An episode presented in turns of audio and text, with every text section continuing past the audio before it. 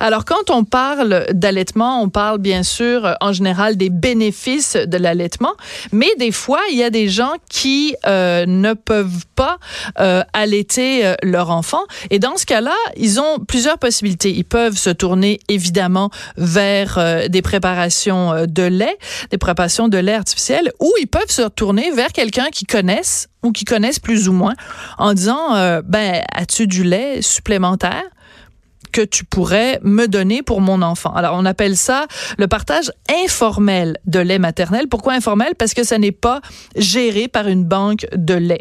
Et récemment, en fait, pas plus tard que le 5 juin 2019, Santé Canada a voulu rappeler aux Canadiens qu'il y avait des risques qui étaient liés à la consommation de lait humain à partir du moment où ce lait-là n'était pas traité. Ça, c'est la première chose. La deuxième chose, c'est qu'il y a un mouvement au Québec qui s'appelle le Mouvement Allaitement du Québec qui disent, attendez 2 secondes, là, faut arrêter de faire peur au monde, là. Si c'est entre personnes qui se connaissent puis que c'est correct de demander à quelqu'un d'autre de nous passer du lait maternel pour nos enfants. Alors, on va en parler avec Raphaël Petitjean, qui est coordonnatrice de cet organisme-là, Mouvement Allaitement du Québec. Bonjour, Madame Petitjean. Bonjour, Madame Durocher. C'est difficile quand on parle de partage de lait maternel parce que tout ce qui est des fluides, disons ça comme ça, qui sont produits par le corps, il y a une espèce de tabou autour de ça. Donc l'idée qu'une femme puisse extraire son lait et le donner à une autre femme pour qu'elle le donne à un enfant, je pense qu'il y a encore des gens qui ont un gros malaise avec ça. Comment vous pourriez les convaincre, ces gens-là, que c'est bien fondé et que c'est correct de le faire? Ben, écoutez, beaucoup d'humains qui on consomme du lait qui est carrément du lait d'une autre espèce puisque c'est du lait de vache. Oui. Donc on est en train quand même, on a réussi à faire penser dans la pensée humaine que le lait de vache est plus adapté pour les humains que le lait d'un autre humain. Donc il y a quand même quelque chose là-dedans. Un bon point. Ouais. Je sais pas d'où on sort, d'où on vient, d'où on sort ça, mais c'est sûr qu'il y a des choses à déconstruire à ce niveau-là.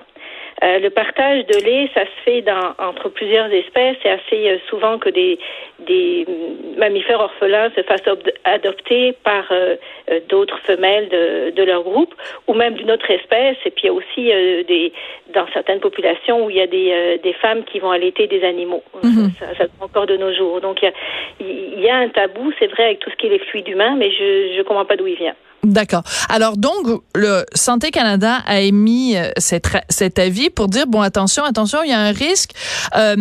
Il vaut mieux prendre seulement du lait qui vient d'une banque de lait maternel. Le seul problème, c'est qu'au Québec, en tout cas, les banques alimentaires, c'est uniquement pour les enfants prématurés. Donc, si votre enfant n'est pas prématuré, mais que vous ne suffisez pas à la tâche ou que vous n'arrivez pas à produire du lait, que vous n'arrivez pas à l'allaiter, Santé Canada vous dit, faites attention, c'est dangereux.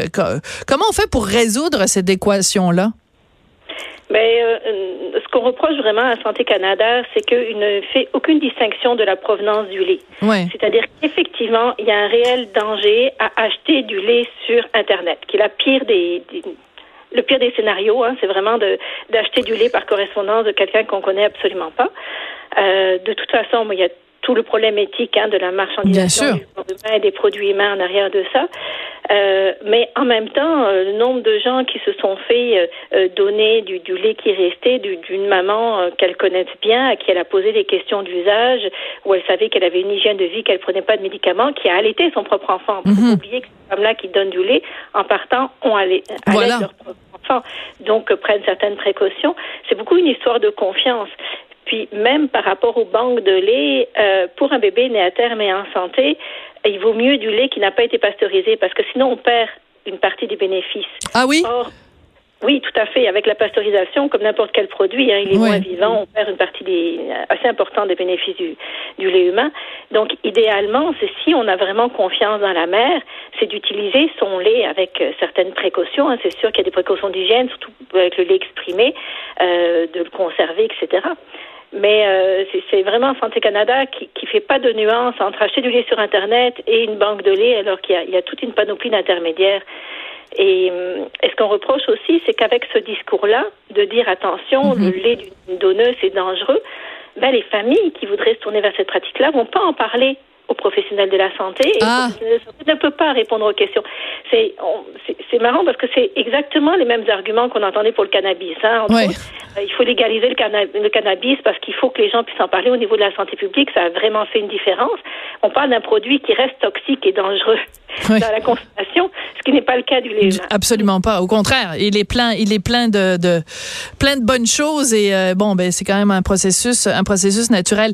Mais je suis quand même curieuse, Madame Petitjean, parce que je suis sûre qu'il y a plein de gens qui nous écoutent et c'est la première fois de leur vie qu'ils entendent parler du fait qu'en effet, il y a sur Internet des gens bien intentionnés et des gens mal intentionnés qui mettent en vente ce qu'ils présentent comme étant du lait maternel. Et donc, il y a eu aussi des histoires où le lait était coupé avec d'autres produits, où il était, même dans certains cas, c'était même pas du lait humain, c'était du lait de vache. Bon, bref, il y a eu toutes sortes d'arnaques. Mais est-ce que, de façon générale, on devrait pas dire aux gens, méfiez-vous de toute façon de ce que vous achetez sur Internet? Il me semble que c'est la dernière chose que j'irais acheter sur Internet, du lait maternel, mais bon, il y a des gens, manifestement. Est-ce que c'est très répandu d'acheter du lait sur Internet? Je pense pas que c'est très répandu. Il faut remettre ça dans un contexte où il y a énormément de pression qui est mise sur les femmes pour qu'elles allaitent, pour qu'elles donnent le lait le meilleur pour leur enfant. Mais on a des environnements qui sont pas favorables à l'allaitement bien souvent. Ce qui fait que la plupart des femmes n'arrivent pas à allaiter aussi longtemps qu'elles le souhaitaient d'emblée. Et elles culpabilisent bien souvent, alors que c'est souvent les environnements, mettons, les protocoles hospitaliers qui ont fait que ça a arrêté la production de lait ou qu'elles ont une chirurgie mammaire ou n'importe quoi. Puis d'un seul coup, on leur dit finalement l'allaitement c'est plus important que ça. Il y a des préparations commerciales pour nourrissons, c'est à peu près la même chose. Donc il y a quelque chose dans le discours qui est très contradictoire, qui fait qu'il y a des familles qui tiennent beaucoup à l'allaitement, qui tiennent à nourrir leur bébé avec du lait humain. Et c'est même l'Organisation mondiale de la santé qui le dit. Oui. Quand une mère ne peut pas nourrir son enfant, la meilleure alternative, c'est le lait d'une nourrice en bonne santé.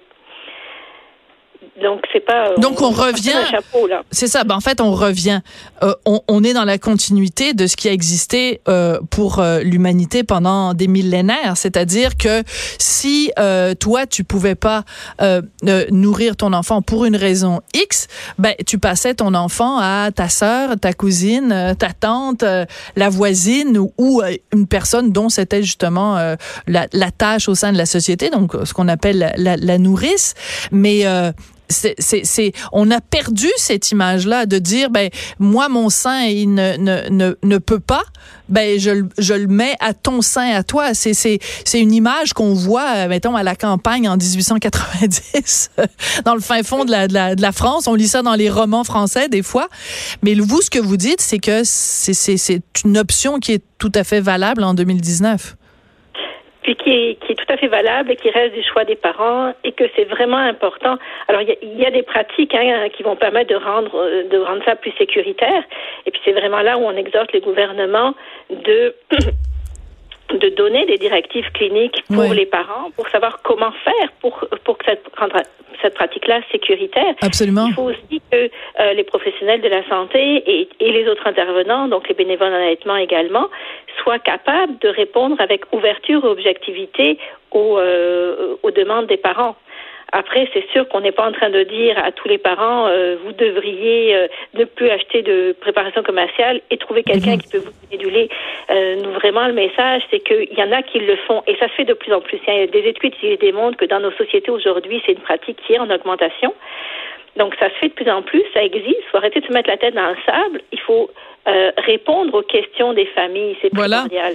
Voilà, et puis il faut arrêter de penser que ça se fait pas parce que ça se fait bel et bien, mais il faut l'encadrer justement pour s'assurer que ce soit le plus sécuritaire possible. Ben merci beaucoup, ça a été très très éclairant. Merci beaucoup d'avoir pris le temps de nous parler. Raphaël Petitjean qui est coordonnatrice de l'organisme Mouvement Allaitement du Québec. Donc si vous avez des questions, vous pouvez les contacter bien sûr pour voir comment on fait de façon sécuritaire pour donner de son lait ou pour en obtenir. Après la pause, Lise Ravary, peut-être une montée de lait, on sait pas, peut-être.